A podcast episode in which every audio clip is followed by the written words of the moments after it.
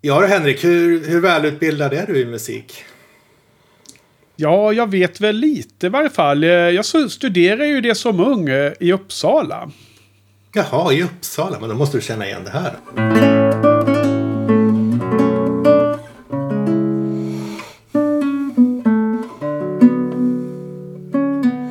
Tyvärr, Frans. Det kan jag inte påstå. Vad är det? Det var ett mycket populärt stycke på den tiden. Det var jag som skrev det faktiskt. Men det här måste du känna igen då.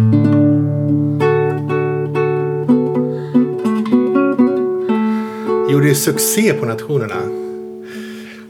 Tyvärr, alltså jag känner inte igen det. Jag känner inte igen någonting jag har skrivit. Jag var den mest populära kompositören i Roslagen. Ska vi se, det här då kanske.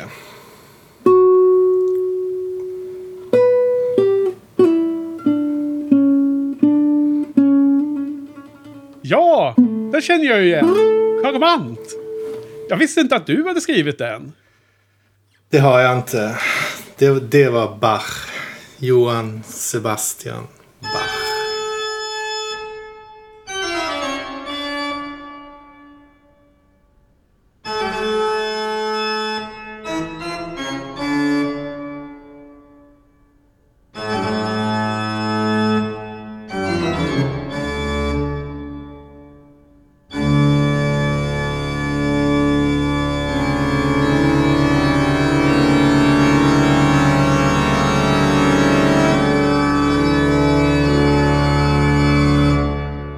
Välkomna till Rapporter från Apokalypsen 13. Med mig Henke och med min sida Frans åter här i etern. Välkommen Frans. Tack så hjärtligt. Hur står det till? Jo, men det är väl ganska bra. Men nu ska vi åter in i musikens underbara värld. Till den klassiska musiken. Så att det är en bejublad återkomst. Men den här gången ska det inte handla om Beethoven utan om Bach. Eller hur?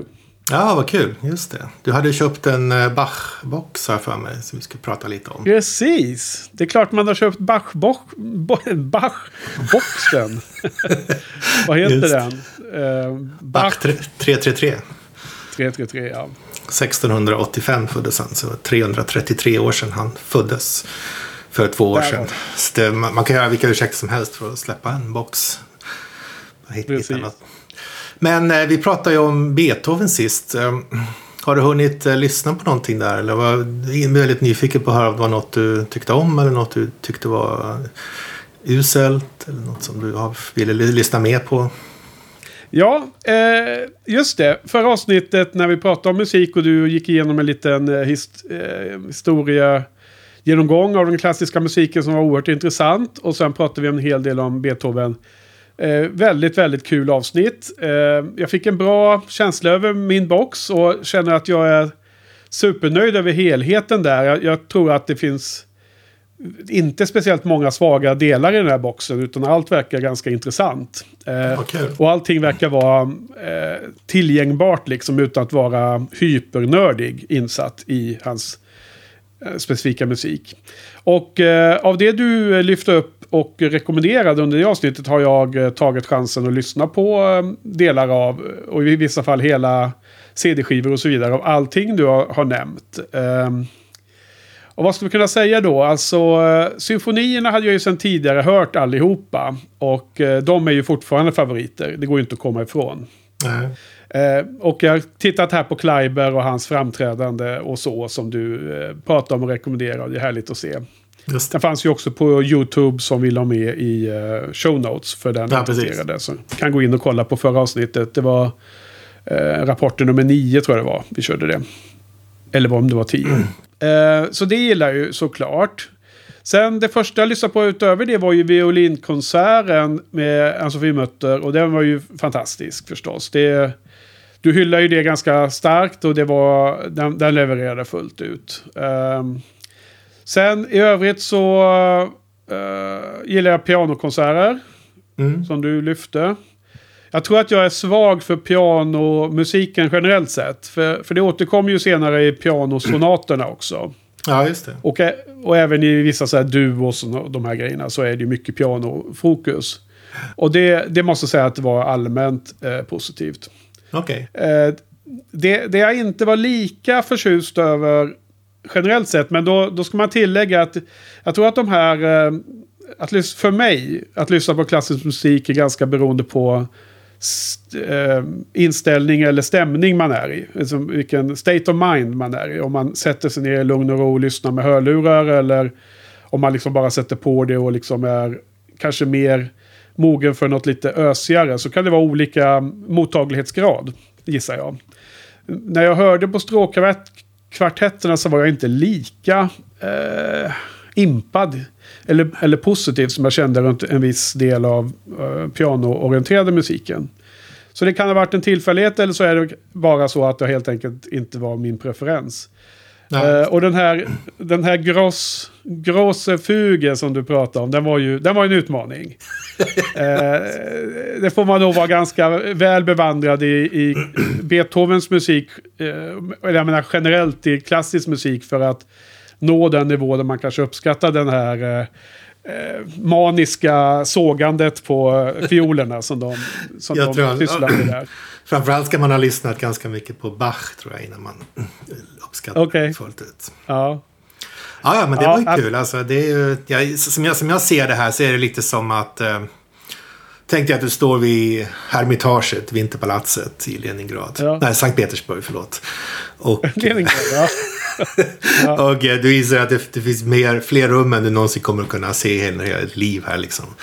Så kommer det en guide och säger att ja, men du kan ju börja titta i det här rummet, och om du gillar det så kan du söka dig vidare i den riktningen, annars kan du gå till det här rummet och, ja. Eller titta i det här rummet, om det finns något rum du faller för så kan du alltid gå vidare inåt med den startpunkten. Alltså den typen av guide genom ett sånt här stort material är ju ovärderligt, så det är ju exakt så jag tar emot det också. Jag har för övrigt varit på Hermitaget. Ja. Var ju där runt 86 med mamma och syskonen. Men i varje fall, så jag uppskattar det. Men jag missade att nämna, ska ändå lyfta den sista, det var ju den här Missa Solemnis. Just det. Var den sista grejen du lyfte. Det är ju då en slags... det är ju med sång då, italiensk sång. Och det är som operasångare som håller på och sjunger som galningar.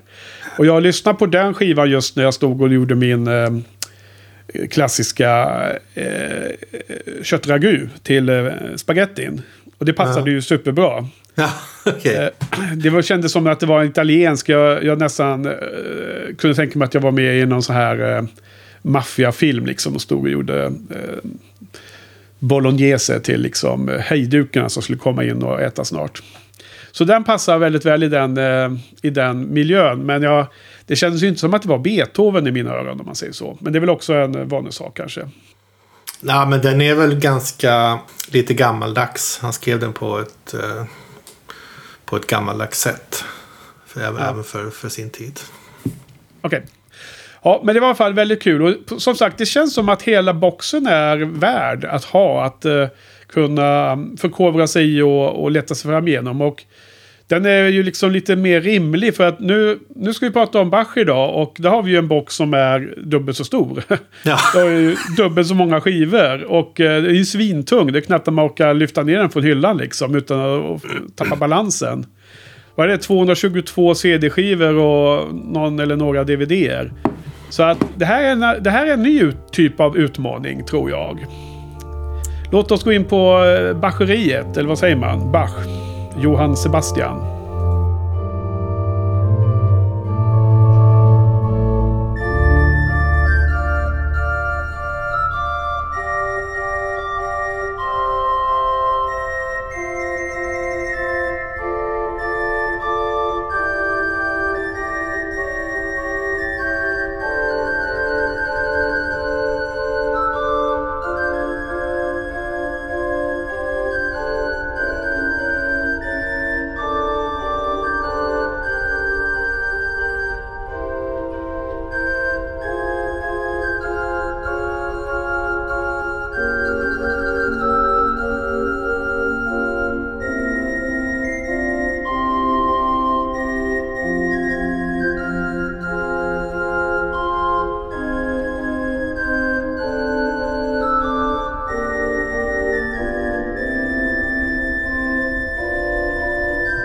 Ja, Bach, han var då som du redan har insett otroligt produktiv både i livet och i jobbet.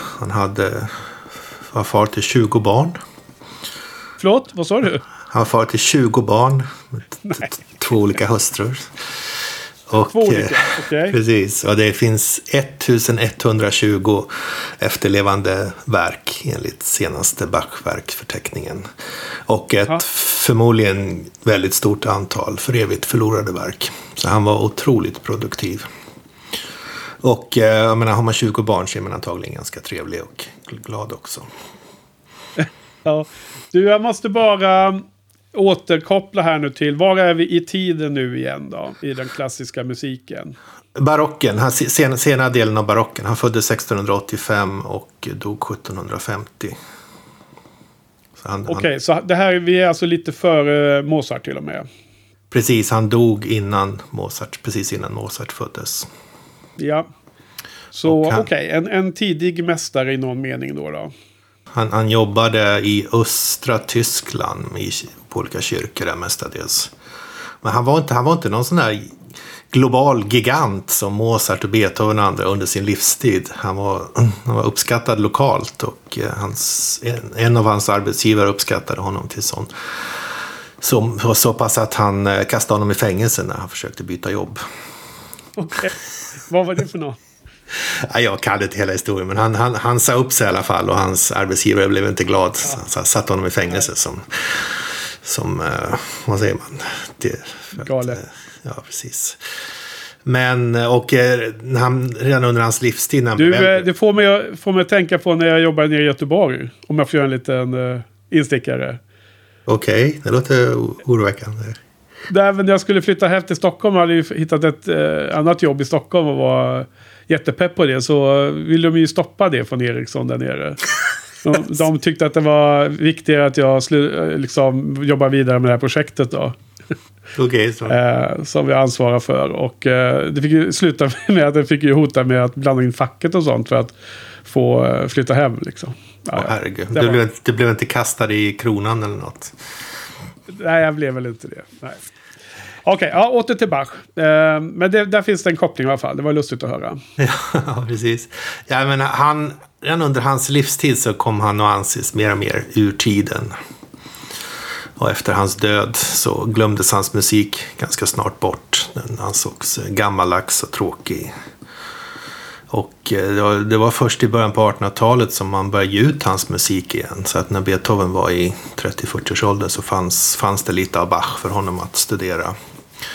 Och det var långt senare, med, jag tror det var 1829 om jag minns rätt, som Mendelssohn uppförde Matteus-passionen. Och i och med det så blev Bach riktigt populär igen. Alltså 80 år efter sin död. Om du kommer ihåg, då var Mendelssohn som också grävde fram Beethovens violinkonserter ur askerna.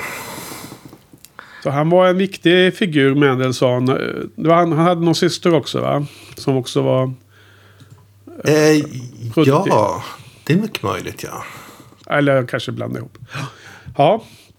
Just det. Och sen så var det väl lite on and off liksom. Han var populär ett tag och sen så blev han bortglömd igen. Men jag tror att det senaste, som vi lever i nu, hans populariteten började på 1950-talet någon gång. Ja. Och då togs hans musik upp av jazzmusiker och popmusiker också. Du har säkert sett intervjuer med någon popmusiker som säger någonting i stil med att I was playing around with a nice little tune by Bach when I had the idea for my song. Ja. Vi vimlar av sådana intervjuer. Och när vi gick på universitetet så var det också populärt att spela Bach så snabbt man kunde på elgitarr. Yngwie Malmsteen och andra. Det kommer jag ihåg. Jag kan tänka mig Yngwie Malmsteen och sådana där höll på med sånt. Precis. Och vad heter det? Jag har alltid tänkt på Bach som en otroligt... intellektuell kompositör och nästan i form av matematiker. Att han nästan hade matematiken som grund i sitt musikaliska skapande. Ja, det ligger mycket i det. Jag tänkte vi kanske kunde komma till det lite senare, om det är okej. Okej. Återkomma till det om du kommer ihåg observationen. Ja. Det är ju det finns en förteckning över hans verk då, som kom på, jag tror första utgåvan kom någon gång kring 1950, och den utvidgas fortfarande. Den senaste kom kanske för 20 år sedan någonting, om det inte har kommit någon sedan dess som jag missat. Där de är numrerade 1 till 1120. De är inte numrerade i kronologisk ordning, utan de är i någon slags genreordning till att börja med, och sen har man väl lagt till saker på slutet när man har hittat dem. Jo, så att anledningen till att vi lyfter upp det här är att jag har ju då, som den sucker jag är för stora fina Super Deluxe-boxar, så jag har köpt den här The New Complete Edition. Och det är alltså en jättebox som består av 222 skivor, hur mycket som helst. Det är alltså 16 900 minuter musik, står det här på hemsidan till boxen. 5 500 spår drygt. Och det består av material från 32 skivbolag. Så igen är det då Deutsche Grammophon, Decca och de här stora, plus en herrans massa andra då. Och så har något projekt satt sig ner och kurerat det här då. Boxen som sådan innehåller skivorna förstås, uppdelade i 6 kapitel med små cd-storleks stora sådana här booklets som beskriver varje skiva och varje inspelning, vad det är. Plus 2 stycken hardcover-böcker, en om hans musik och en om hans liv. Och i det här fallet, till skillnad från Beethoven-boxen, så har jag köpt den engelska boxen, så allting är på engelska text istället för att man har både engelska text och tyska. Även den här lila boken, en stort format men mjuk cover, som är den här förteckningen som du nämnde, har jag där då. Ja, okej. Okay. Alltså du har hela den BWV. Den här ser du den. Det här är hela förteckningen. Oh, wow. Som en egen bok. Och de här 2 inbjudna böckerna är fina varianter. Och det här är ju då numrerade boxar och allt sånt där. Men anledningen till att jag börjar titta på den här boxen, det finns en liten bakgrund och en lite historisk autobiografisk anekdot som är liksom själva setupen för att jag... För det här var den första boxen jag köpte före Beethoven. Okej. Varför köpte jag då den? Jo, anekdoten är som följer att när jag växte upp förr i tiden och på somrarna var vi alltid nere på sommarstugan på Körn. Och min stora hobby på sommartiden var ju att segla och framförallt kappsegla. Och en bit in på 80-talet, efter att jag hade förkovrat mig via olika jolleklasser, så började jag segla med grannfamiljen i deras kappseglingsbåt som är 4-manna båt som var en klass som hette kvartstonnare, och det var en one-off som hade byggts för den här klassen och varit med och tävlat och så från dess konstruktör, jag vet inte, Peter Norlin hade gjort den. Båten hette Butterfly och vi seglade den, den var alltså köpt då i andra hand och sen så kappseglade vi med den på västkusten. Och en av de största kappseglarna varje sommar där vi var med, det var ju Marstrandsregattan som gick någon gång i juli, tror jag det var. Och det var en 5-dagars tävling som var från onsdag till söndag, eller om det var torsdag till söndag, kommer inte ihåg. Och de flesta som var med i kappsegling kom ju dit från när och fjärran och övernatta i båten i hamnen. Och sen var man ute och tävla dagtid då på sån här bankappsegling utanför Marstrand. Men Butterfly hade ju liksom inte någon så här... hade ju inte en sån inredning. Den var byggd för kappsegling, var inte byggd för att övernatta bo i.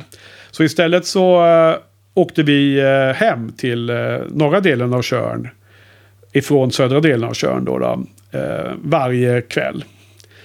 Så att vi bilade på morgonen till Marstrand och så åkte vi hem på eftermiddagen efter tävlingarna var slut. Så.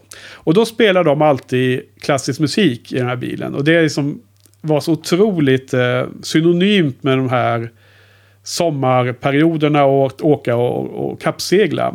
Och jag kommer ihåg så starkt att det var någon sån här kassett som det var på den tiden som var min favorit. Okay. Och som pappan i familjen alltid spelade väldigt, väldigt ofta. Och jag är nästan säker på att det är Bach. Men okay. Jag är inte helt säker på det. Och jag kan inte riktigt hitta de här styckena och den här musiken. Ja, det gick men då? Kan du nynna lite? Nej, jag är ju helt omusikalisk. Jag kan ju inte det.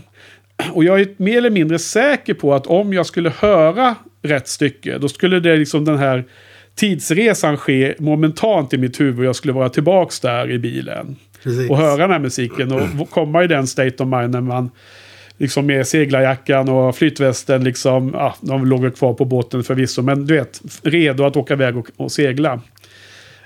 Så att det är liksom nu i vuxen ålder, många år senare, som jag liksom har den här suget i huvudet att hitta tillbaks till det här. Vad var det för musik de spelade? Allmänt en mycket frustrerande känsla, och jag har inte lyckats ännu. Jag har inte heller lyssnat på hela den här boxen, kan jag då tillägga. Men det var lite anledningen till att jag köpte den från första början, vid sidan av att den är jäkligt cool och fin. Okej, men då får vi väl hoppas att vi lyckas leda in dig så att du hittade de här styckena då. Och i värsta fall så får du väl lyssna igen. Då sa du 17 000 timmar. Det är bara några månader av intensivt lyssnande. Inte så farligt, nej. Okej, så det var min lilla utveckling där. Men sorry, jag kanske bröt din tanke där. Men, ja. Nej, det var en underbar anekdot. Jag hoppas verkligen, som sagt, att vi lyckas hitta de här. Annars får vi ta till andra medel att... Ja, det får vi göra. Elektrochocker eller piskrapp eller vad det kan vara som behövs. Ja, jag tänkte något sånt. Kinesisk vattentortyr kanske. Ja, okej. Ja. Men... Just det, men okej, men jag tänkte att jag kanske ge en varning, inte bara till dig utan till lyssnarna, att innan man ger sig in på Bach så får man vara beredd på att man kommer att hamna i en labyrint av melodislingor och det kan vara svårt att ta sig ut. Du kan förlora år av ditt liv här. Det är som ett Jumanji utan återvändo. Ja. Så att, tänk noga igenom om du verkligen vill gå vidare. Om man vågar sig in i det. Ja, precis.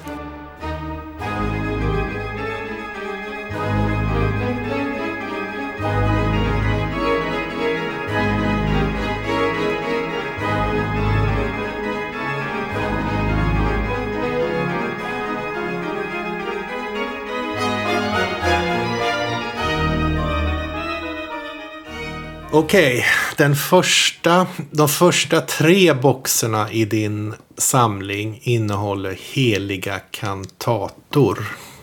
Och vad är det då? Jo, han jobbade ju på kyrkor, va? Och i hans jobb så ingick det att skriva kantator till högmässor och andra begivenheter. Så att det var inte som nu för tiden när man slår upp en psalmbok och sjunger en psalm, utan det var liksom originalmusik varje vecka.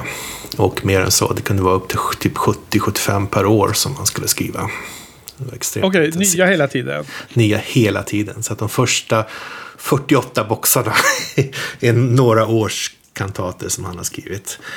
Och de är typ ganska korta, typ kanske 20-30 minuter. Och det är sånger, instrumentala delar som på något sätt illustrerar veckans kyrkliga förmaning. De var ju gammal. Du menar de första 50 CD-skivorna, eller? 48 CD-skivorna, ja, precis. Ja, okay. 48, ja. Yeah. Så att det pratar gammaldags lutheransk kyrka, så att det var frågan om att man skulle lida ganska mycket. Ja. De här kantaterna förklarar varför det var bra att lida just den här veckan. Ja, precis. Vad pratar vi om för några instrument i det här fallet? Ja, det är ju mycket sång och väldigt små ensembler, stråkensembler. Och du kan även höra vissa, kan höra typ trumpeter och sånt. När det ska vara extra festligt så är det mycket trumpeter och horn och sånt där som spelar fanfarisk musik.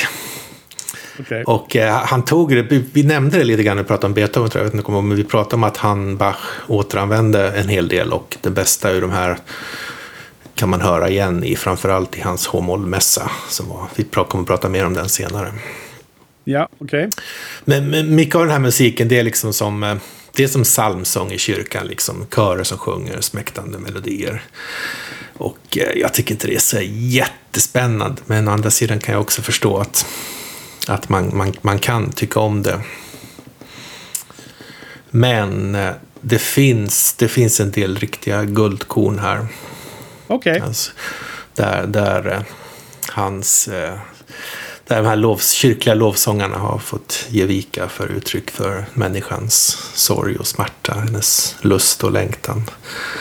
som Bach kunde beskriva som ingen annan. Ja. Och så att det är lite synd att bara skippa de här, för att om man lyckas hitta de saker man tycker om i det här enorma utbudet, så är det väl värt besväret. Hur mycket har du lyssnat på Bach egentligen genom åren? Jättemycket sen ungdomen. Ungdom. Barndom, ja. Kanske. Men har du, kontra Beethoven, vilken har varit favoriten så att säga? Jag vet inte om man tänker så som favorit direkt liksom, men har nog definitivt lyssnat mer på Bach än på Beethoven. Men det betyder inte att jag skulle favorisera honom över Beethoven på något sätt. Nej, men det är intressant att höra, för det sätter saker i det perspektivet lite om vad som är din, vad du har lyssnat mest på och så vidare, som det är intressant att veta om nu när vi får den här genomgången. Jag läste ju också i Uppsala en kurs i kontrapunkt, som vi kommer prata mer om det sen, men det är liksom formen som Bach använder mycket, så att i och med det så liksom studerat hans musik i ganska stor detalj. Jaha. Okej, jag läste astronomi och lite andra saker på sidan, men som vi inte alls gick tillsammans i de vanliga kurserna, men jag hade faktiskt ingen aning om att du hade läst kontrapunkt också. en termin kontrapunkt. När hände det? Ja, slutet någon gång. Läste kontrapunkt och vinklassisk komposition, alltså Mozart och Haydn. Men jag läste aldrig romantisk komposition, så att jag har inte samma djup i förståelsen för Beethovens musik kanske. Nej, du får läsa på i efterhand.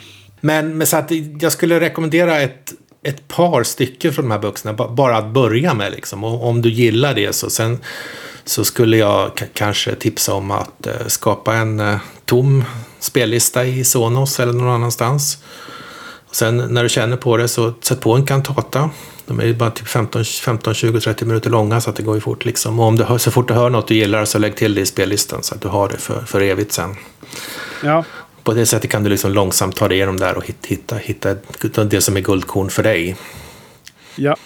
Så att, men det enda sättet jag kan tänka... Normalt sett vill jag inte bara nämna favoriter här, för det ska ju vara liksom en inkörsport. Det ska ju inte bara vara att sälja mina favoritstycken. Men i de här första stycken så kan jag liksom, i första cederna så kan jag inte hitta något annat sätt att göra det på än att nämna det som jag tycker är bra som en början då.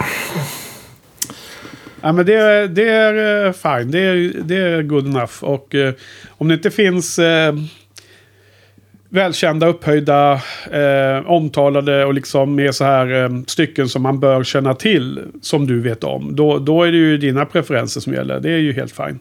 Precis, så att det finns en som heter Ich hab genug, alltså jag har fått nog. Nej, men det handlar om att han har sett ljuset, så nu kan han dö. Jag har fått nog av livet. Ja. Och den är BWV 82, och du har den på din CD 40 i två olika versioner. Jag har ingen aning om vilka versioner som är. Nej. Någon är bättre än den andra. Jag vet att det finns vissa, jag har hört vissa inspelningar av de här Bach, framförallt körverken, som är olidligt långsamma. Aha. Så att om du hör liksom att fan vad jobbigt det här var, tänker du det, så testa och lyssna på någon annan, för det kan vara så att du råkar ha otur och fått höra någon sån här väldigt, väldigt långsam. Okej, är det samma här som med Beethoven, att du föredrar de som går snabbare än de som går väldigt långsamt? Nej, inte alltid, men i vissa av de här körverken så tycker jag det. Framförallt när det liksom är maffigt, då gillar jag inte när det är långsamt utdraget. Och det är ett problem med Bachs musik. Han noterade ju sin musik i princip inte alls. Så att i vissa stycken finns det inte ens en tempoangivelse. Och det finns liksom väldigt lite andra noteringar om ornament och hur jag ska spela starkt eller svagt och så vidare. Så men du, den här typen av musik spelas ju utan dirigent också, gissar jag då? Nej, det finns nog alltid en orkesterledare i alla fall. Det kanske inte är en dedicerad dirigent. Det kanske är han som spelar cembalo till exempel, kanske också dirigerar vid sidan om liksom. Sen finns det en som heter Wir müssen durch viel Trübsal. Vi måste ta oss igenom mycket trubbel, tror jag det betyder. Som har en otroligt häftig inledning med en jätteättrig orgel. Den är supermäktig första satsen där. som är alltså instrumental. Det är BWV 146 och du har den på CD35, första halvan av den CD:n. Okej. Det kommer lite olika ordning här. Ja, precis. Jag har bara tagit i den ordningen jag har tänkt på dem, inte i den ordningen. Jag har inte gått in och sorterat dem efterhand. Och sen finns det en som heter... Ja, precis. Sen finns det en som heter Vergnügte Ruhe beliebte Seelenlust, som är BWV 170 som du har på CD36, alltså precis efter, som är väldigt vacker, inte lika vacker, eller så ska man säga, men den är lite freudigare än i Schabegenog, som är bara extremt långsam, vacker, klagande. Ja. Så att det är mitt tips. Börja med dem. Om du inte blir helt avskräckt, så sätt på en kantata då och då. Lägg till det du gillar på en spellista, och till slut så kommer du att ha de viktigaste, det som är viktigast för dig från den här enorma samlingen. För det är ju en jäkla massa så här sacred kantatas, får man ju trots allt säga, i den här. Ja, alltså det var ju, som vi sa, mer än en i veckan varje år, liksom, år ut och år in. Resten av livet. Ja, eller det är egentligen bara ett par, tre år. Jag vet inte exakt, jag har inte läst om hans liv så jättemycket. Jag vet inte om han bytte jobb och blev liksom mer... jobbade på hov och sånt efter ett tag, eller varför det bara finns ett par, tre års bevarat.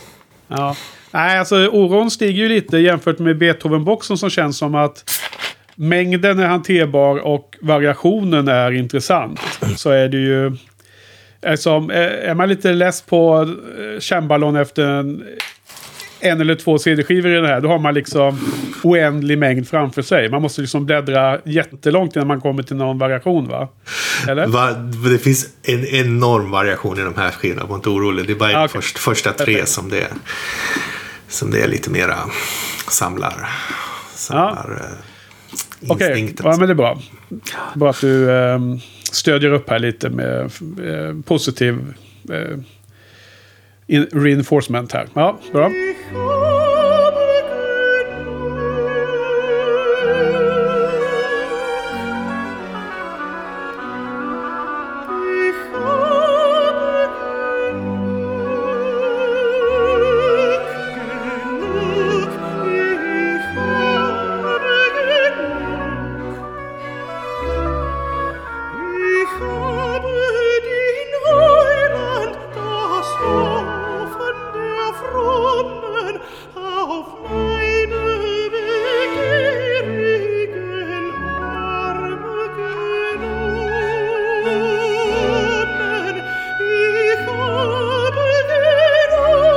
Så att, men han skrev också annan typ av kyrkomusik för större sammanhang, som passioner och mässor och motetter och oratorier.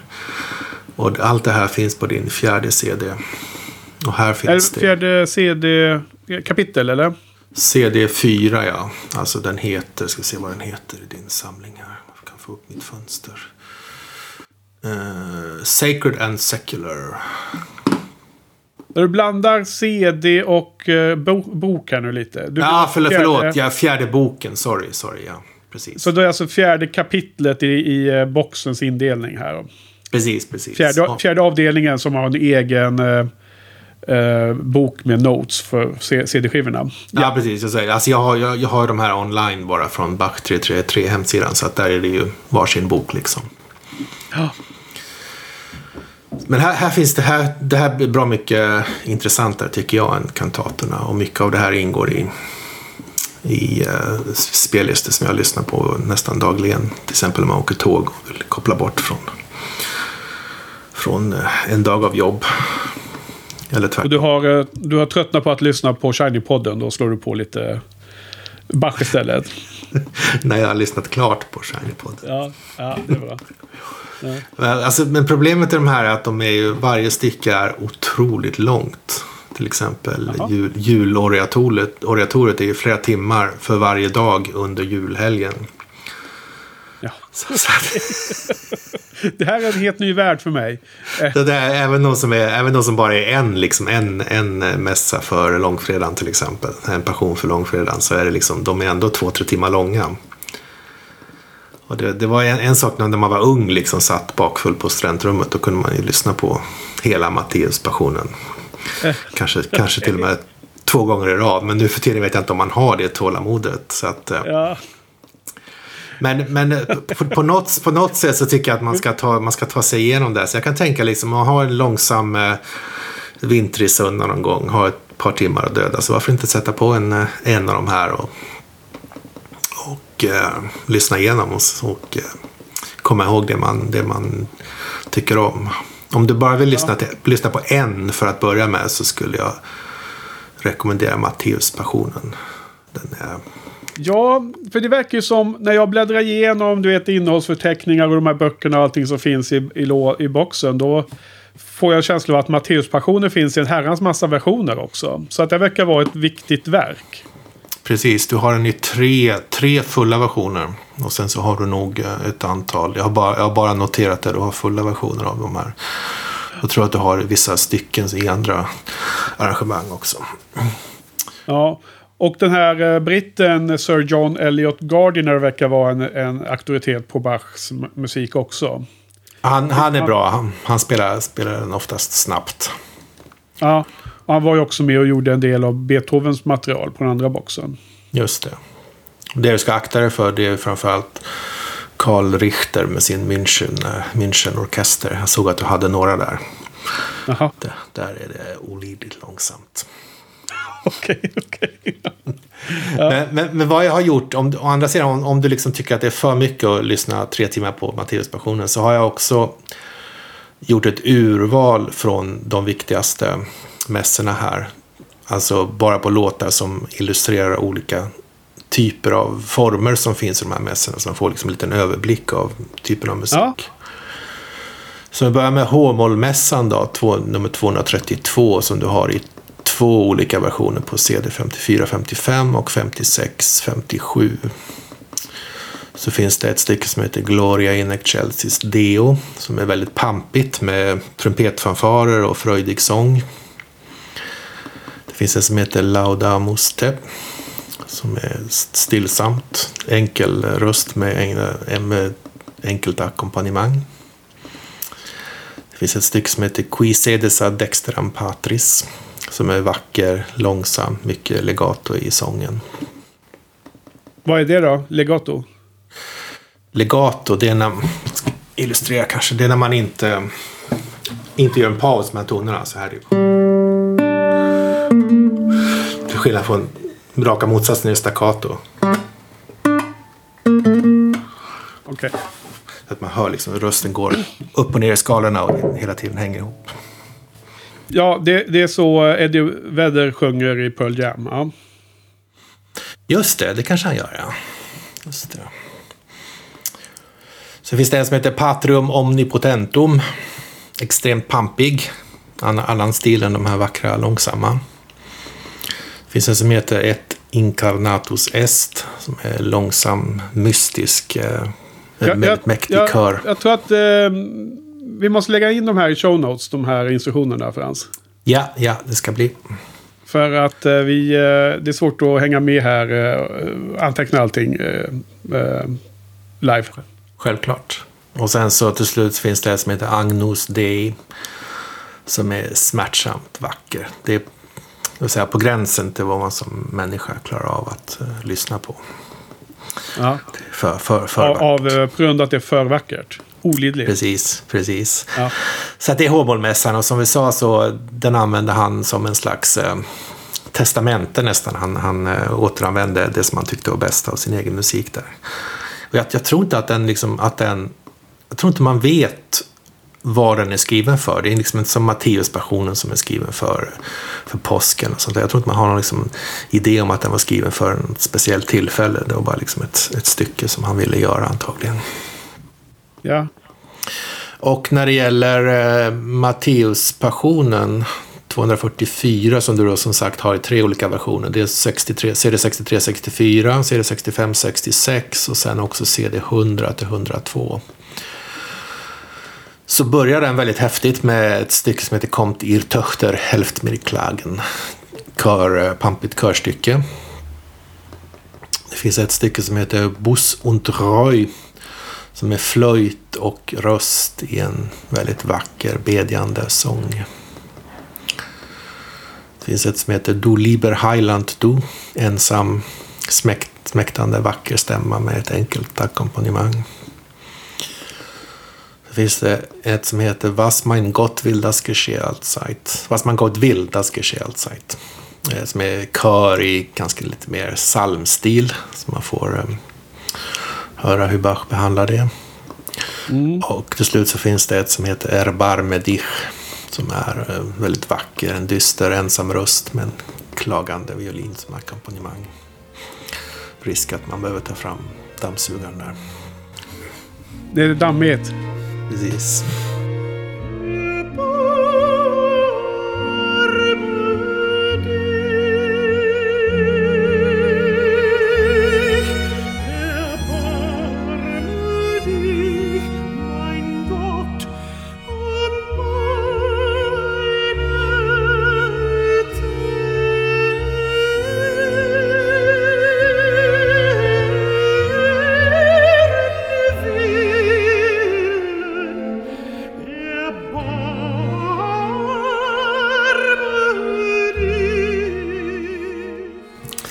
Och alltså, Nej, fortsätt. Säg. Nej, men jag ser här att jag lyckades bläddra fram i pdf-en här via Bach 333 hemsidan som du nämnde. CD63 och 64. De är ju långa CD-skivor som attans och helt fullt med material. Men varje spår är ju jättekort, ser jag ibland. Hur hänger det här ihop? Alltså, i Beethovens fall så var ju ofta spåren mellan 5 och 15 minuter, typ en sats. Och så bestod en symfoni av 3 eller 4 satser, va? Precis. Har du varit i kyrkan och lyssnat på typ Händels Messias eller Requiem eller något sånt där? Nej, jag har inte det. Tror jag inte. Jag var i någon kyrka med dig i England då, när det var väldigt trångt för knäna. Kommer du ihåg det? Ja, det var ju... lyssnade på. Det var Sankt Martin in the Field och såna liksom klassiska örhängen. Ja, just det. Det var blandat, ja. Precis. Nej, men det är så de är uppbyggda, de här mässorna och passionerna. Men det är korta recitativ eller sånger eller körbitar eller instrumentala delar. Ja, 54 sekunder och här är en låt som är 1:44. Men vi är nere på så tidiga Beatles LP-skivor. En låt 1:44. Ja, men det är inte låta på det sättet liksom. Det är ju, det kan vara ett recitativ, någon som bara säger i pampig röst vad som kommer att hända sen, eller det kan vara liksom en liten instrumental del som är som en inledning till nästa bit och så, och sen så nästa. Det är bara liksom lustigt att de väljer att stycka upp allting så. För jag förstår ju att det förstås inte är liksom pauser mellan varje spår, utan att allting är en gemensam konsert eller stort stycke. Men det här är ett spår som är 14 sekunder långt. Ja, jag vet inte. Det är någon trygg editor som har delat upp det där i det var bara enorm detalj. Ja, exakt. Det ska vara supernoggrant det här. Men har varje av de här spåren ett eget DV-nummer eller? DVV-nummer? Nej. Matteus-passionen har ett BWV-nummer. Ja, just det. Precis. Så det är ju ett verk egentligen. De kunde ju ha varit ett enda stycke bara liksom på CD-skivan. Precis. Mm. Det var bara min fråga. Ja. Ja, visst, nej, men det är också väldigt mäktigt att gå och lyssna på de här i kyrkor eller konsertlokaler vid rätt tid då. Ja, vinter. Påsk eller jul eller sånt där. Mm. Sen har vi då Johannes-passionen, den tredje av de riktigt stora kanske, som är BWV 245 som du har på CD 5960 och 6162 i 2 olika versioner. Där är inledningen väldigt mäktig körsång, Herr unser Herrscher. Finns det en aria-liknande sång som vi inte har hört så mycket av hittills, tror jag. Som heter Von den Stricken meiner Sünden mich zu entbinden. Svävande aria. Och sen finns det ett stycke som heter Es ist vollbracht. Det är fullbordat, långsamt, oändligt vackert stycke. Och i den här fjärde boken så ingår det också sekulära kantator, alltså samma stil av musik som de här kyrkokantaterna, men som han skrev till icke-kyrkliga högtider, till exempel födelsedagar, jakter, bröllop, andra händelser. Jag har inte lyssnat speciellt mycket på den, men jag såg att det finns en som är tillägnad kaffe, BWV 211. Så det är ganska... Det måste du lyssna på. Det är lite komiskt tycker jag. Ja. Man får intrycket när man läser det att han hade ganska mycket humor. Ja. Gud, man kan tata till kaffet. Man kanske måste ha mycket humor om man ska jobba med kyrkomusik så himla stor del av sitt liv. Ja, ja, man måste ha lite distans åt dem igen.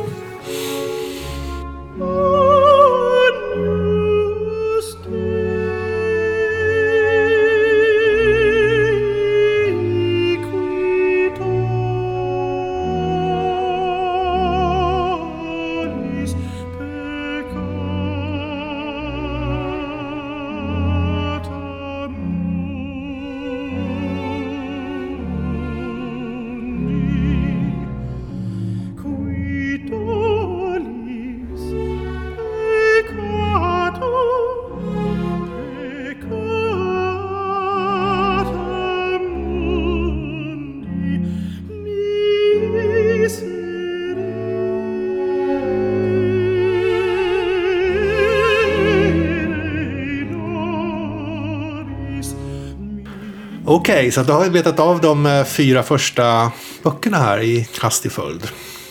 Ja, avdelningarna i boxen, ja. Ja. I den 5:e boken så finns verk för klaver, inklusive orgel. Och Bach, han var nog under sin livstid, tror jag i alla fall, mer känd som en väldigt skicklig organist än som en kompositör. Så att här finns ju det som ligger närmast hans hjärta, kan man tro då. Och framförallt orgeln, alltså det fanns, när man säger klaver så var det väl i princip cembalo på den tiden, det fanns ju inga pianon eller något sånt. Nej, det är ju väldigt synd. Men mycket av det som skrevs för cembalo spelas ju nu för tiden på piano. Ja, och det funkar eller? Ja, det funkar väl, men det måste ju... Det finns en hel del skillnader mellan cembalo och piano. Men det som alla känner till är att cembalo knäpper på strängarna medan piano slår på strängarna. Men orgel då, det tycker jag är fantastiskt mäktigt instrument. Kanske det är kungen av alla instrument. Det har så många register från djupaste bas i pedalerna till högsta diskant. Och det kan spela tysta, spröda melodier och det kan vräka på med enorm volym när man öppnar alla piperna. Man har ju, det finns ju små reglage på Norge som styr vilka piper som djuret kommer ut i. De kallas för stopp, och när man drar ut alla stopp eller polarollstopp som man ser på engelska så ljuder i allt liksom. Hela orgen. Ja, alltså jag och systrarna bjöd ju min gamla far på, när han fyllde år för några år sedan, på att ha så här studiebesök på titta på orgeln och lyssna på den och gå runt och vara på baksidan och så i Uppsala domkyrkan. Ja. Det var ganska häftig sån där kul grej man kan göra. Man behövde ju boka så och det kostar ju inte pengar, men och det tog en timme ungefär eller vad det kan ha varit. Så gick vi och käkade efteråt. Ja, vad kul. Ja, men det är jättekul för då vet vi vad det är frågan. Alltså man tror ju att orgeln bara är det man ser. Ja, några piper och det som sitter och spelar liksom, men det är ju hela kyrkan kan vara orgeln liksom. Det finns piper. Ja, jag vet allt. Och den är gigantisk i Uppsala domkyrka. Ja. Om du inte har varit och gått på en sån studiebesök där så skulle jag rekommendera det faktiskt. Ja, men vad kul om man någonsin kan komma dit igen. Ska jag definitivt göra det. Något som man allt för sällan har tid med tyvärr, det är att gå på såna här lunchkonserter. Till exempel här i Reading så finns det en väldigt fin orgel i Rådhuset. Och där är det oftast någon som sitter och spelar på vardagarna kring lunch, en halvtimme eller så. Man kan gå in gratis. Och tjäna sig. Ja, precis. Man kan gå in och sätta sig där. Kostar ingenting liksom. Perfekt avkoppling. Och det har jag kunnat göra nu i vinter innan viruset kom. När jag varit... Men får du ta med mat in dit? Nej, det vet jag inte. Jag har aldrig slagit så. Nej, du menar bara på lunchledigheten. Du äter först en macka och sen går du dit. Precis, och jag har kollat också. Det finns... det finns, eller fanns innan vintern här, så fanns det väldigt mycket i Stockholm också, i olika kyrkor. Så det är ett tips då, om man går på stan någon dag och det råkar bli lunch, kolla närmsta kyrka om det är någon lunchkonsert, gå in och sätt dig en halvtimme och lyssna på det. Okej, när det gäller musik då, så finns det, han skrev 5 stycken orgelkonserter som är superhäftiga, och det är alltså inte konserter som vi tänker på normalt med soloinstrument och orkester, utan de är bara för soloorgel. Och den jag skulle rekommendera att börja med är 594, som har en väldigt... Vilken CD är det? Se, 594, jag skrev upp det någonstans, trodde jag. CD 209. 200, jag försöker följa med här. Okay. Det kan vara så att den ligger i den sjätte delen, trots att det är orgelmusik. Ja. Concerto att Weimar. Precis, alltså det var ganska mycket, en del av de här var bearbetningar av annan musik som man gjorde för orgel. Jag vet inte om just den här är det. Mm. Men så det är en bra inledning. Gillar du den, så finns det 4 till som är lika häftiga.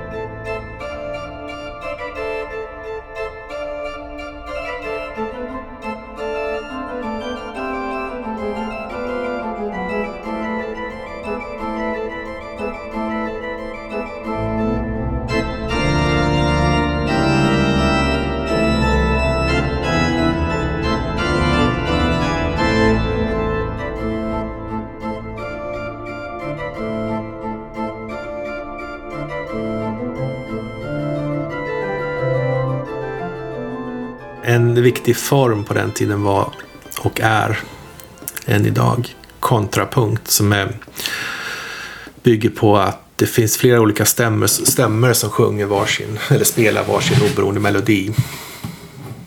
Alltså, skillnaden är, om du tänker dig popmusik och mycket av Mozarts musik och så, där är liksom en melodi på ett instrument och så resten instrumenten ackompanjerar. Här har varje stämma sin egen melodi. De är gjorda på ett sånt sätt att det blir, i varje ögonblick så blir det harmoniskt, och helheten blir rytmisk och harmonisk rakt igenom. Okej, men det här består av olika melodier. Precis, olika oberoende och alla lika viktiga melodier. Så att det här, det kommer in det som du pratade om i början med den matematiska precisionen. Ja. Det krävs ganska mycket hantverk och regler för att få de här stämmorna att alltid låta bra tillsammans. För då tänkte de, okay, de går iväg åt olika håll liksom, men i varje ögonblick så ska de bilda njutbara ackord. Men hur är det, alltså, tror man att han på något sätt konstruerade sin musik matematiskt, eller var det bara att han komponerade det i huvudet liksom, som man får en känsla av att Beethoven gjorde? Nej, det första, alltså, det är ett otroligt... Det krävs ett regelverk, ett formverk för att göra det här bra. Och han skrev mycket demonstrationsmaterial, undervisningsmaterial, där man visade hur man gör det här. Ja. Som spännande ändå. Kommer till. Det känns som att det är mekaniskt mer än musikaliskt. Precis, och det är det som är det fantastiska. Och det, att lyckas skapa någonting som är så njutbart ur det här strikta regelverket. Det är det som är den stora konsten. Det fanns en kultbok någon gång, jag tror den kom slut på 70-talet, som hette Gödel Escher Bach, av någon amerikansk filosof som pratade just om det här att skapa skönhet ur strikta regelverk. Jag har inte läst den själv, så jag har ingen aning om den är, och huruvida den är bra eller inte. Men jag kommer ihåg att den var väldigt populär på 80-talet. Och det finns en speciell form av kontrapunkt som är fugformen. Som är en härmande form av kontrapunkt. Alltså du spelar en liten snutt, det kallas för subjekt, en liten melodibit i en stämma. Och sen så, efter ett tag, så kommer nästa stämma in och börjar med att härma den första snutten. Antingen spelar exakt likadant eller spelar någonting som är inspirerat av det. Och sen efter ett tag så flyger de iväg i olika riktningar. Och det kan vara många stämmor som börjar med att härma varandra och sen så ger sig iväg i olika riktningar. Det finns ett antal, jag tänkte jag skulle spela några kända. Det är alltså fuga, som du sa. Fuga på svenska. Ett verk som är skrivet helt i fugform kallas för fuga. Mm, okay. Så att här är en känd då. Det används i första violinsonaten. Det används i ett verk för orgel som finns med här. Och det används i ett verk för något okänt instrument som skulle kunna vara något lutliknande instrument. Så att det är någonting som man har återanvänt väldigt mycket. Ja. Och jag kommer att rekommendera versionen för orgel först och främst som är BWV 539 som du har på CD 110. Okay. Det är preludium och fuga. Och fugan i det verket är på det subjektet. Och sen så kommer du också höra den senare i första violinsonaten. Då kommer se om du känner igen och hör hur han liksom bearbetar det på olika sätt för olika instrument. Det finns ett annat väldigt känt som går så här.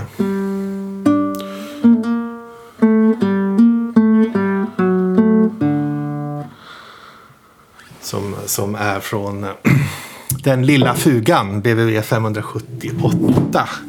Jaha. Känns väldigt häftigt stycke som vår vän docenten gillar mycket. Han rekommenderar på piano med Tatjana Nikolajeva. Men jag tycker det. Vilken CD är det? Ja, jag vet inte om du har den på piano, för jag vill faktiskt rekommendera den på orgel, för jag tycker den är bra mycket häftigare där. Det är liksom först är det den första stämman som spelar den här lilla snutten och så drar iväg och så kommer nästa stämma och så kommer den tredje stämma och alla drar iväg högt upp i höjderna och sen så efter ett tag så kommer basen in på pedalerna och bara vräker på samma över allting. Det är otroligt mäktigt. Är det 118 eller? Nej. CD 109 har du den med Simon Preston. Okej. Okay.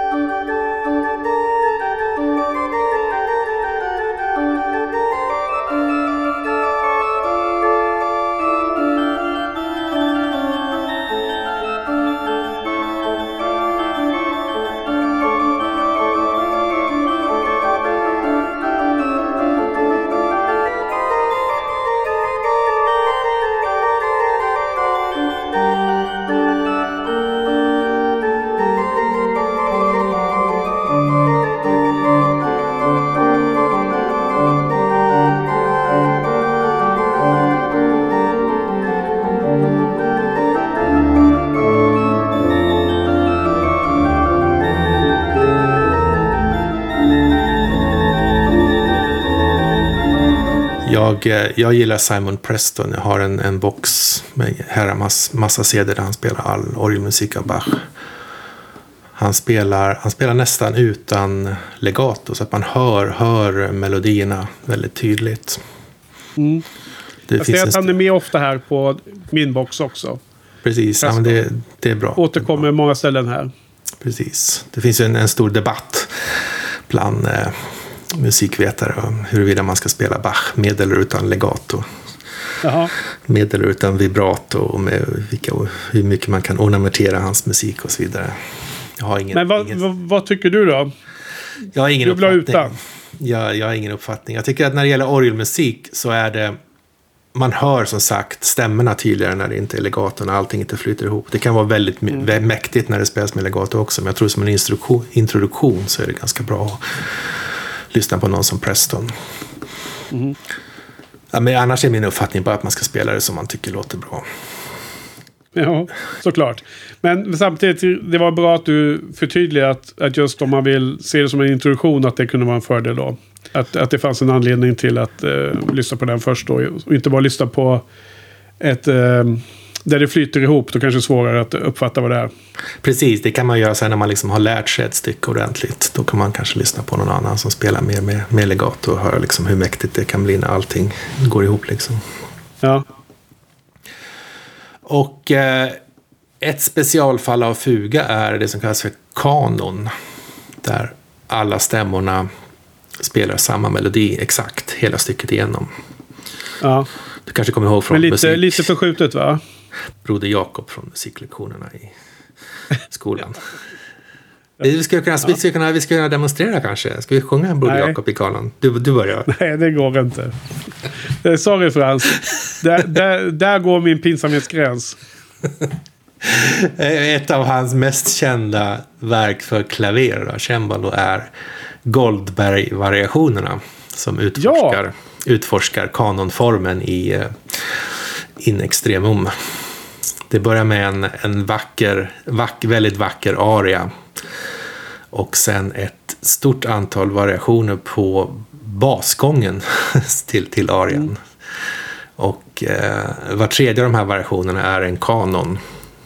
Han liksom demonstrerar hur olika sätt att skriva kanon på. Den härmande melodin går hela tiden olika långt ifrån den första melodin i tonsteg. Det står liksom kanon i primen, kanon i sekunder och så vidare. Och de andra versionerna är mer fria form. Jag tror att det är typ var tredje form är en kanon, var tredje version är en kanon, var tredje är en dans och var tredje är en helt fri form. Okay. Det kanske är lite förenklat. Det finns åtminstone 3 versioner av Goldberg-variationerna i min box också. Precis, alltså de mest berömda i alla fall för mig, och den som docenten rekommenderar är med Glenn Gould. Han spelade in dem i två olika faser av sitt liv, så att det finns 2 inspelningar med honom där de är helt olika tempo, allting är liksom helt olika. Och som numera säljs som ett dubbelalbum där man kan lyssna och jämföra. Och det kommer jag ihåg. Men det är alltså en funktion av hans eget liv, hans egen ålder och hans egen erfarenhet av livet, eller? Ja, precis. Jag tror att det finns, om jag minns rätt, jag kommer ihåg att docenten och jag lyssnar på de här väldigt mycket i Uppsala. Om jag minns rätt så finns det en intervju med honom också som följer med där han berättar om det här. Det var länge sedan jag lyssnade på det, måste jag känna. Men det finns inte med i den här boxen, eller? Nej, av någon anledning så har de inte tagit med den mest klassiska. Fråga mig inte varför. Men du har ju ett antal versioner. Besvikelse? Ja, det är lite irriterande faktiskt. När det finns en sån... vad säger man? En...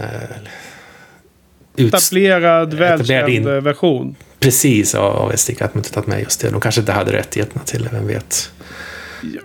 Ja, samtidigt var det väl hysteriskt många skivbolag som var med i underlaget för den här boxen. Så att, ja, det kanske står i någon av böckerna eller i någon av de här booklets som har tracklistning och allting. Men jag har ju inte läst igenom det vid det här laget, så att det kan jag ju tyvärr inte referera till nu då, utan det får väl vara något av mysterierna runt boxen då som vi lämnar därhän.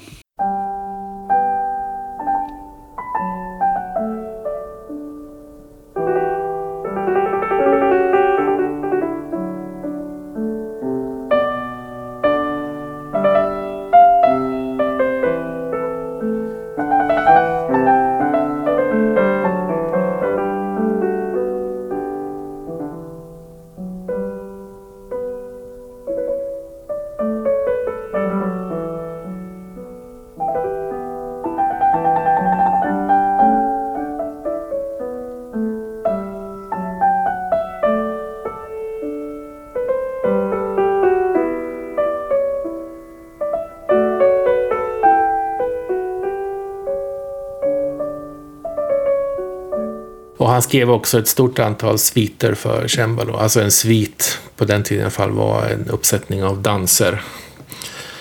Kanske någon liten inledning, ett preludium först och sen så ett antal danser, långsamma och snabba efter varandra. Okej. Och vissa av dem har getts epitet som fransk eller engelsk svit. Jag har inte riktigt koll på varför. Jag antar att någon, antingen Bach själv eller någon är efterhand har ansett att de låter franska eller engelska, eller att de är skrivna i fransk eller engelsk stil, lite oklart. Men det är bara ens egen fantasi som sätter begränsningarna där, varför de heter så. De franska sviterna och de engelska sviterna rekommenderar docenten. Okay. Så det är trevlig pianomusik när de spelas på piano, som de oftast gör nu för tiden. Ja, det är mycket trevligt. Liksom, det finns, jag kommer ihåg att du sa i början av programmet att du tyckte om pianomusik, så att det kan vara väl att utforska några av de här sviterna då, se om du gillar dem. Då han har också, som vi sa lite tidigare, han skrivit en hel del demonstrations- eller undervisningsmaterial som liksom visar hur man skriver fuger, hur man skriver kontrapunkt, hur man skriver kanon. Och det mest kända kanske är Das Wohltemperite Klavier. Jag tror vi nämnde det när vi pratade om Beethoven redan, att han skrev det här häftet med ett stycke i varje tonart för att visa att om man stämde en cembalo i tempererad stämning så kunde man spela någorlunda rent i alla tonarter. Just det, det var den kompromissen du pratade om där. Precis. Så de kanske inte är gjorda för ska vara maximalt njutbara, utan de har ett annat syfte också. Nej, precis. Ja, precis. Och det finns ju självklart vackra stycken där, men för mig är det mer liksom tekniskt material att studera. Ja. Det finns också Die Kunst der Fuge, som är en manual som utforskar fugformen i metikulös detalj. Där det är samma sak, det finns extremt vackra delar av det, men som helhet så är det mer liksom en demonstration. Ja. Jag tycker att om du skulle lyssna på någon av dem så skulle du lyssna på Die Kunst der Fuge. Vilken CD är det då? Nu hittar jag den inte här bara för det. CD 191 till 193 har du den för stråkensemble. Du har en version för stråkensemble, en för piano och en för cembalo. Och så var det väl att han skrev inte den här. Det finns liksom ingen instrumentangivelse på den. Den kan spelas på precis på vad som helst. Okej. Mm. Om jag minns rätt.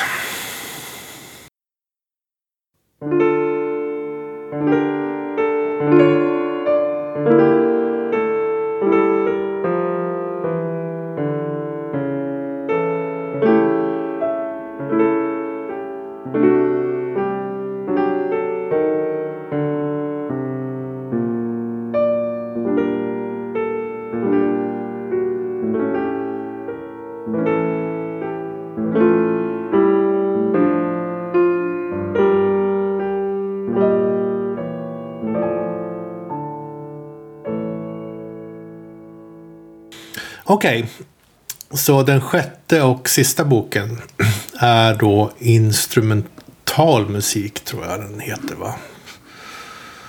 Mm. Instrumental and Supplement.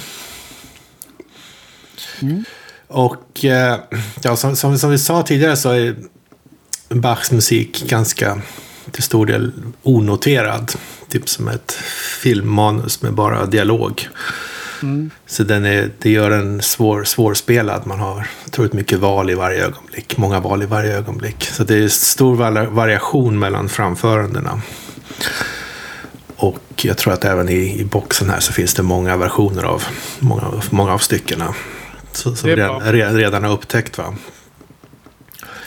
Och så det kan vara väl värt att hålla utkik efter om man gillar någon speciellt framförande, att man kanske kollar efter den artisten, den orkestern på annan musik också. Tror du att de olika musikerna har sin läggning kommer igenom där, att om man spelar långsamt på en CD så är det troligt att de spelar andra verk också långsamt och vice versa? Precis. Och det är också mycket med hur man ornamenterar och hur man spelar med legato eller vibrato och andra saker. Ja. Precis. Absolut att det är så. Att man ska lära sig vilka som är ens favoritartister när det gäller Bach. Ja. Okej, så först här i boken så har vi då Brandenburg-konserterna. Ja, väldigt... det är också något som man känner till i alla fall. Precis, väldigt kända. De är skriven på en form som kallas för concerto grosso. Som är en typ av konsert, fast man har inte ett soloinstrument utan man har flera soloinstrument plus en orkester då. Och här är ett tydligt exempel på bristen på notation. I de flesta av de här så har första satserna inte ens en tempoangivelse, va? Och, vet du något om varför tror man att han har gjort så?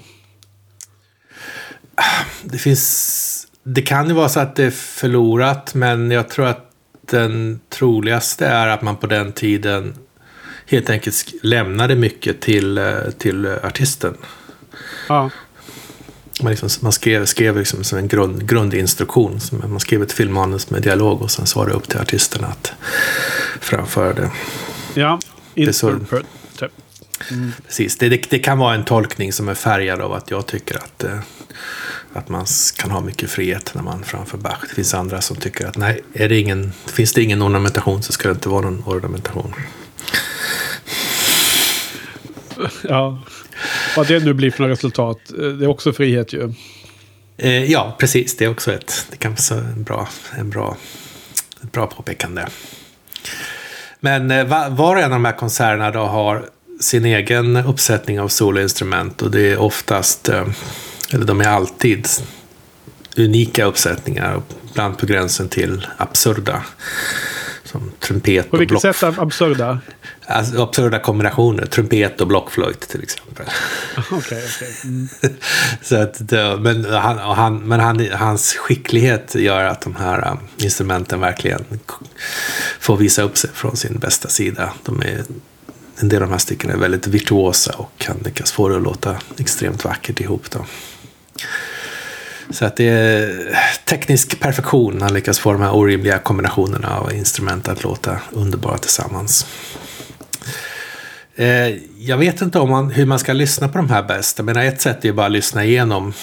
Men risken är att man liksom börjar lyssna på dem och så hör man ettan och så men det var bra. Och sen så blir man lite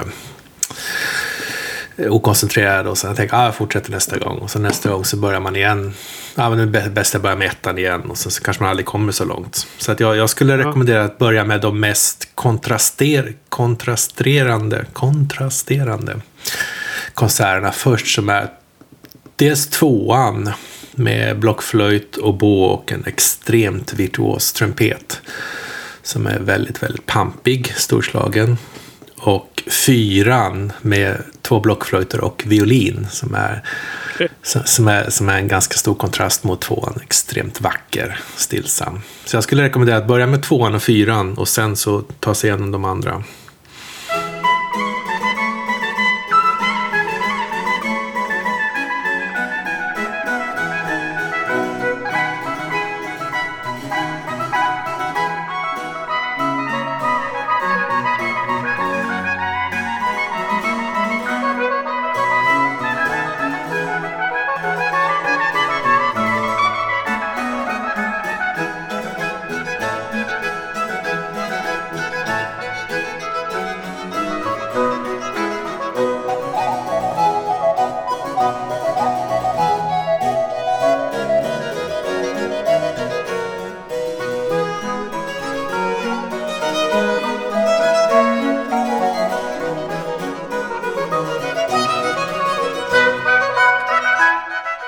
Okej. Sen har vi ett antal orkestersviter. Här finns det melodier man känner igen, till exempel Air ur den tredje, du vet, med Beppes godnattstund och A Whiter Shade of Pale, om du kommer ihåg den gamla popdängan. Just det. Och de här finns i antal versioner. Jag skulle rekommendera den andra orkestersviten. Det är faktiskt en rent personlig rekommendation. Jag tycker den är så fin. Men det finns en flöjtstämma som liksom svävar över orkestern. Himmelsk. Så BWV 1067. 3 versioner på CD 167 till 169. Och som vi sa då, så sviter är en serie danser. Ibland kallas det också Partita. Jag har någonstans tror jag att jag har hört att Bach använde svit för att markera att det var fransk stil på danserna och Partita var italiensk stil. Men okay. Jag har aldrig fattat vad det där innebär egentligen. Man på något sätt ska höra att det låter franskt på sviterna och italienskt på partiterna. Jag vet faktiskt inte.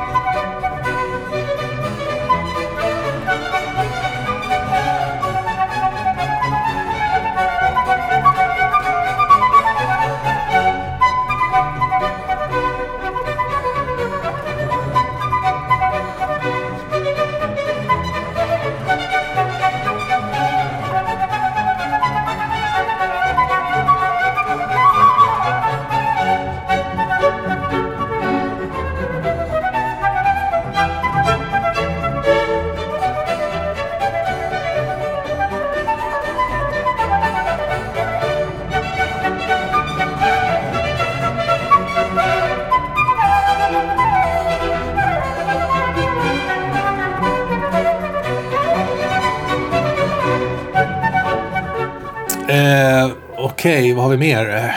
Konserter, massvis med konserter för solinstrument. Violinkonserten i A-moll, extremt vacker. Trippelkonserten, BWV 1044. Och framförallt då, det viktigaste verket här tror jag det är dubbelkonserten, BWV 1043. Med mycket kontrapunkt. Flera avsnitt i fuga. Och otroligt vackra fioler. Vi kan se, det är vi på nu ungefär då? Vi vill se, 1043. CD 171, 177 och 178. Just det. Men på 177 så har du den med Hilary Hahn.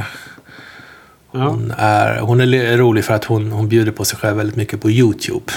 Det kan vara kul att lyssna på henne och sen gå in och titta. Ja, hon har varit gäst på Mozart in the Jungle, tror jag. Inte vad jag har märkt. Nej. Jag vet inte. Men det finns mycket, hon har en kanal där. Och hon är med på många andra kanaler också.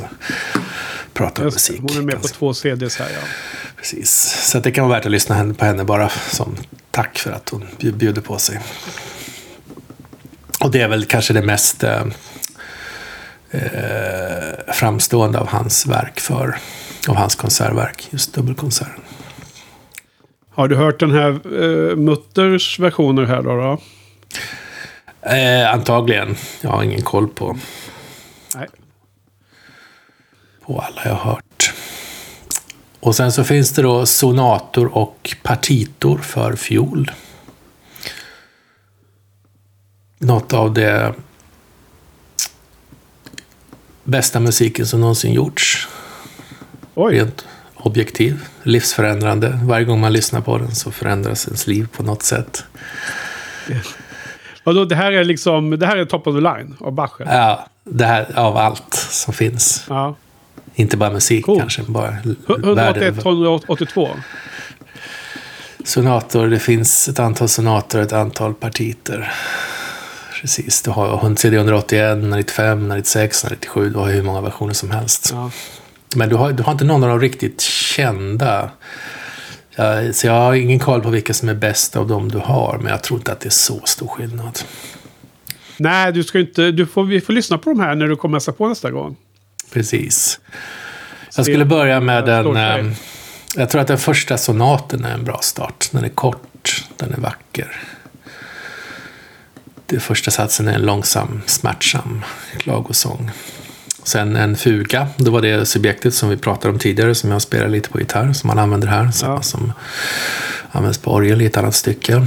Och sen en smäktande, långsam siciliano, en långsam lantlig dans. Och sen så en väldigt fröjdig, snabb sista sats. Efter den första sonaten så skulle jag nog lyssna på den andra partitan, som är 4 danser fullt av en chaconne, eller den är väl partita så det ska vara italienskt och chaconna, som är chaconne är det är kanske inte så mycket en dans utan mer variationer kring en ackordföljd ungefär, och den bygger väl väldigt mycket på det tidigare materialet i partitan, så att den vinner mycket på att höras i kontext, och det, just det stycket är ett av de mest fantastiska musikstyckena alla kategorier. Vilken CD är detta? Partita 195, 196, 197. 3 olika versioner. Bra, Brahms, när han hörde det så skrev han ett brev till sin hustru där han skrev att idén på att han skulle kunna ha föreställt sig att tänka ut den här kompositionen drev honom till vansinne. Alltså inte bara idén på att han kunde tänka ut kompositionen, utan idén att han skulle kunna föreställa sig att tänka ut kompositionen. Det är 3 lager där. Precis. 3 nivåer. Han skrev tala om Inception. Precis. Ja. Han skrev också att om man inte har en skicklig violinist i hans, så kan man ändå få den största njutningen av att lyssna på den i huvudet. Ja. Långt innan fanns streaming. CD. Han kunde det, ja. Beethoven också kanske. Ja, vad hade man för alternativ liksom? Om man ville lyssna på något så krävdes det en skicklig violinist. Man fick... men även att köpa noter så var väl ganska dyrt, gissar jag, förr i tiden. Ja, alltså när vi var unga var det ju dyrt. Man gick på den här lilla affären som fanns under konserthuset i Stockholm. Man hade liksom råd att köpa ett nothäfte eller något sånt där varje gång. Ja. Så det kan jag tänka mig. På den tiden var det väl handkopierat dessutom. Så det var säkert svåråtkomligt. Och den finns också i en känd transkription för gitarr som av Segovia. Så för mig har den funnits under hela livet liksom. För jag spelade. Den har du försökt spela många gånger? Ja, sen unga tonåren. Ja. Och det finns en lustig historia med Joshua Bell, den amerikanska violinisten. Han, som ett experiment så ställde han sig utanför en tunnelbanestation mitt i Washingtons maktkvarter. Låtsades vara gatumusiker och spelade chaconne. Det finns en rolig artikel där han beskriver sina intryck av det här, att liksom framför det här mästerverket som har berört så många under många hundra år, och alla bara ignorerar honom. Ja. Så man behöver bråttom till jobbet. Ja. Jag ska länka till den artikeln i show notes. Jag trodde att anekdoten skulle leda till något mer lustfyllt slut, men det var en mer en satirisk och ironisk, cynisk anekdot. Precis, en cynisk observation av dagens samhälle där vi har så bråttom att leva våra liv att vi inte hinner med. Leva våra liv. Precis. Så att det är väl värt att lyssna på, så kan vi prata om dem när du har lyssnat på dem några hundra gånger. Ja, okej. Chacon, eller vad sa du att det hette? Chacon, ja.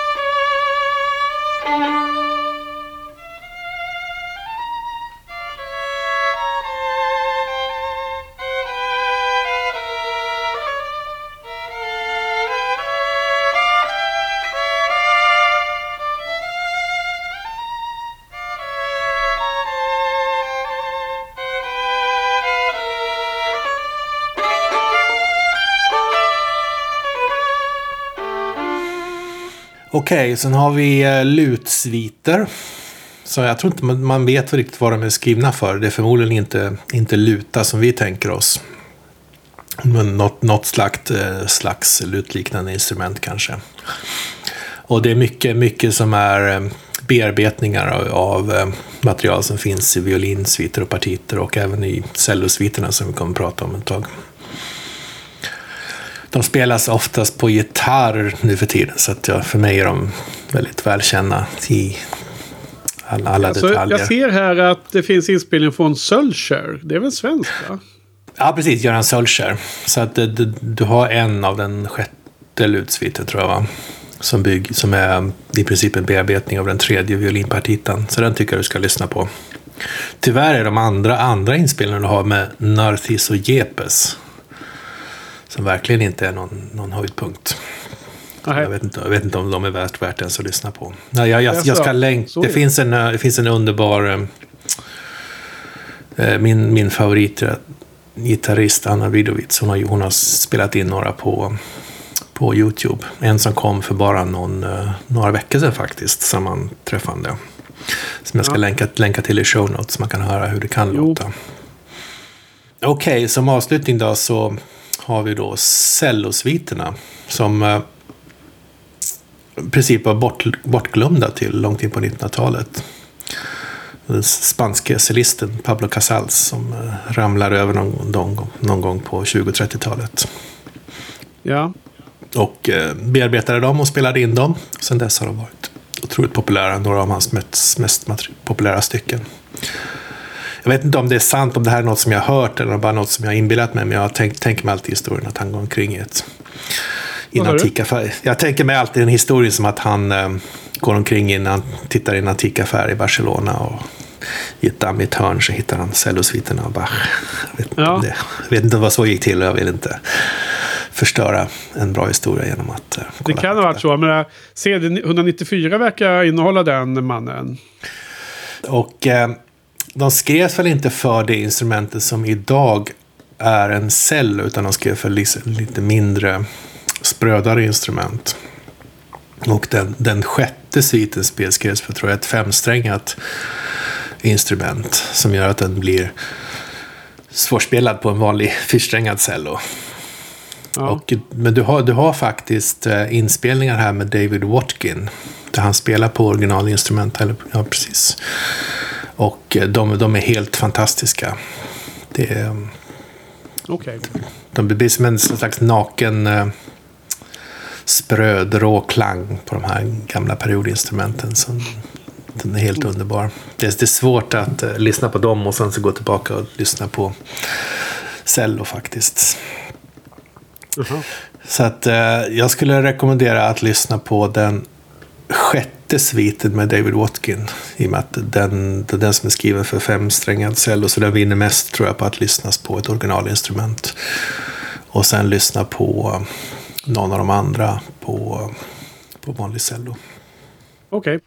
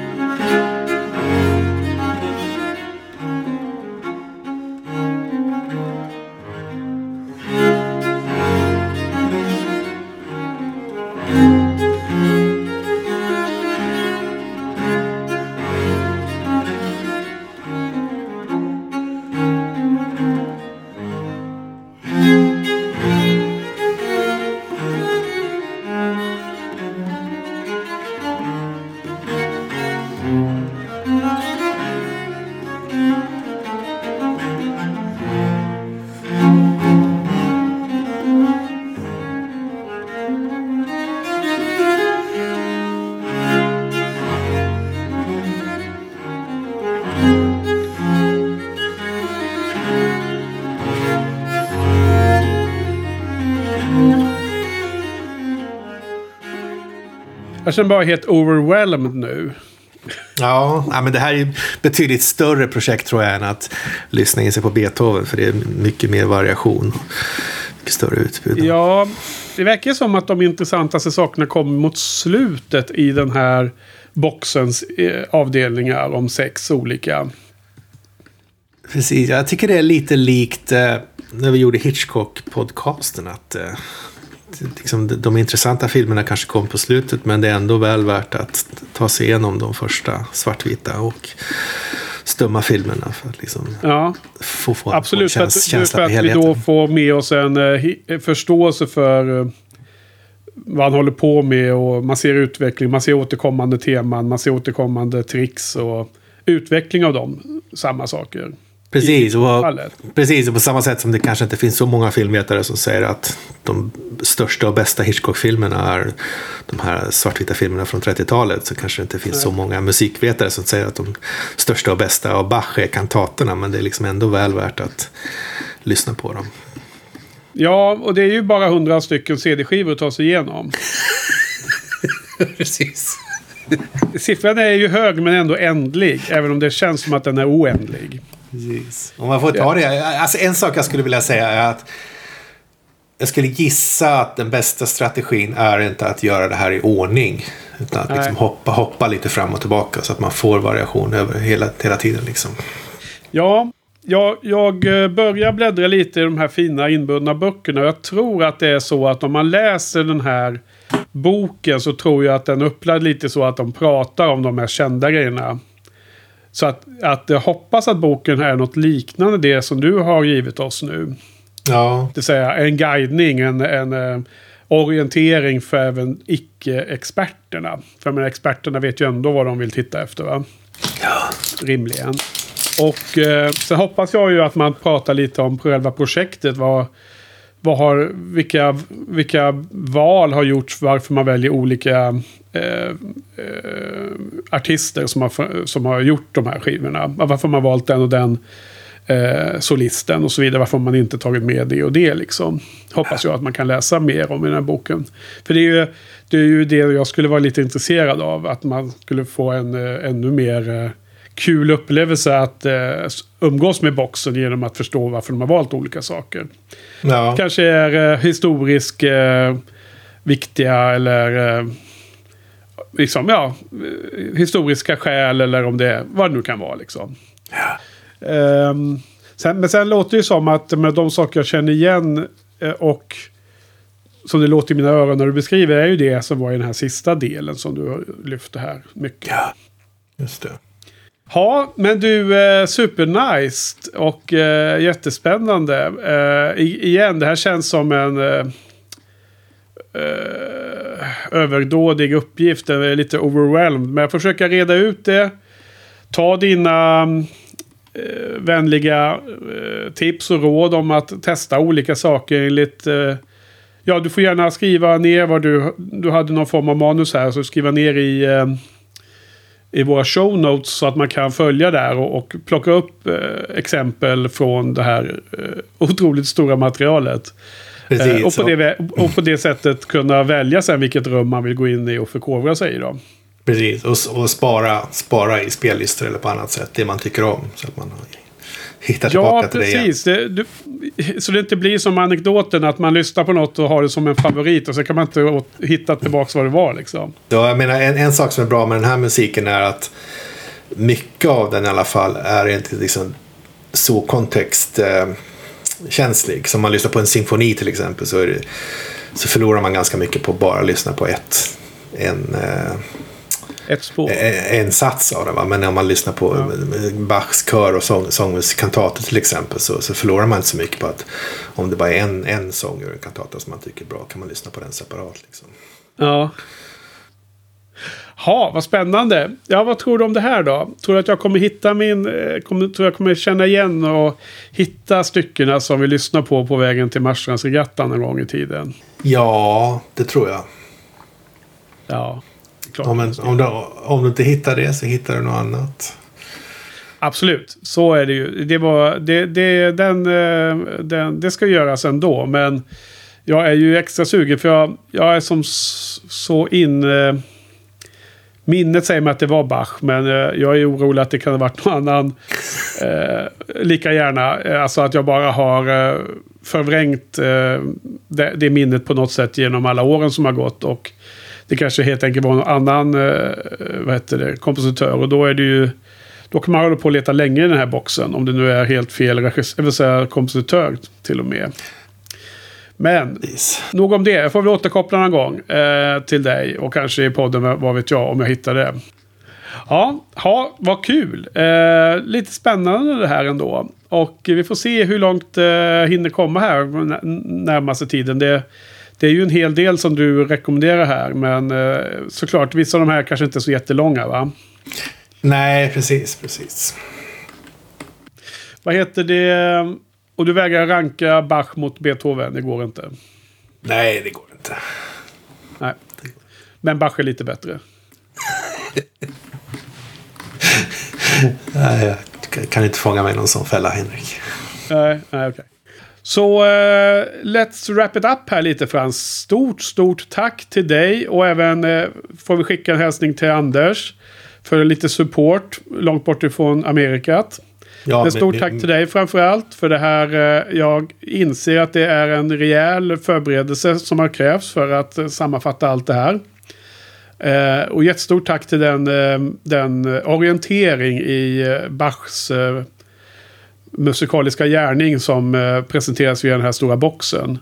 Och vi låter oss skriva massor med show notes med massor med bra info för de som är nyfikna och se vad det här var för något mer.